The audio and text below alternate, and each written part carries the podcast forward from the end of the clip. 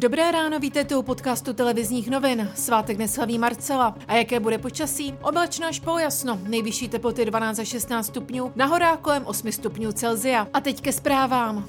Do Česka se večer vrátili čeští diplomaté, které Rusko vyhostilo v reakci na kauzu kolem výbuchu ve Verběticích. Diplomaty Rusko vyhostilo v odvětě za vyhoštění zaměstnanců ruské ambasády v Praze. Armádní letoun s 20 zaměstnanců české ambasády v Moskvě dosedl na letiště Václava Havla po půl desáté večer. Ministr vnitra a dočasný ministr zahraničí Jan Hamáček přišel Čechy přivítat osobně. Nic neprovedli, nic nespáchali, pouze se prali za Českou republiku.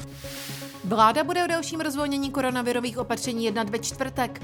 Od pátku by se měla nově otevřít registrace k očkování lidem starším 60 let. Ministr zdravotnictví Petr Arnberger oznámil, že situace v Česku se nadále zlepšuje a díky tomu je možné od pondělí 26. dubna vrátit do mateřských škol ve dvou krajích všechny děti. Jedná se o Královéhradecký a Karlovarský kraj. Děti nemusí nosit roušky ani podstupovat antigenní testy.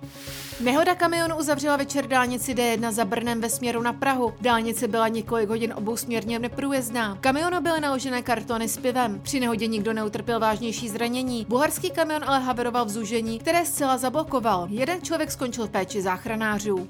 Ministři zahraničí zemí V4 vydali prohlášení na podporu Prahy ve verpětické kauze. Vyjádřili solidaritu s kroky České republiky a jsou prý připraveni se bránit podvrtným činům i s partnery v NATO a Evropské unii.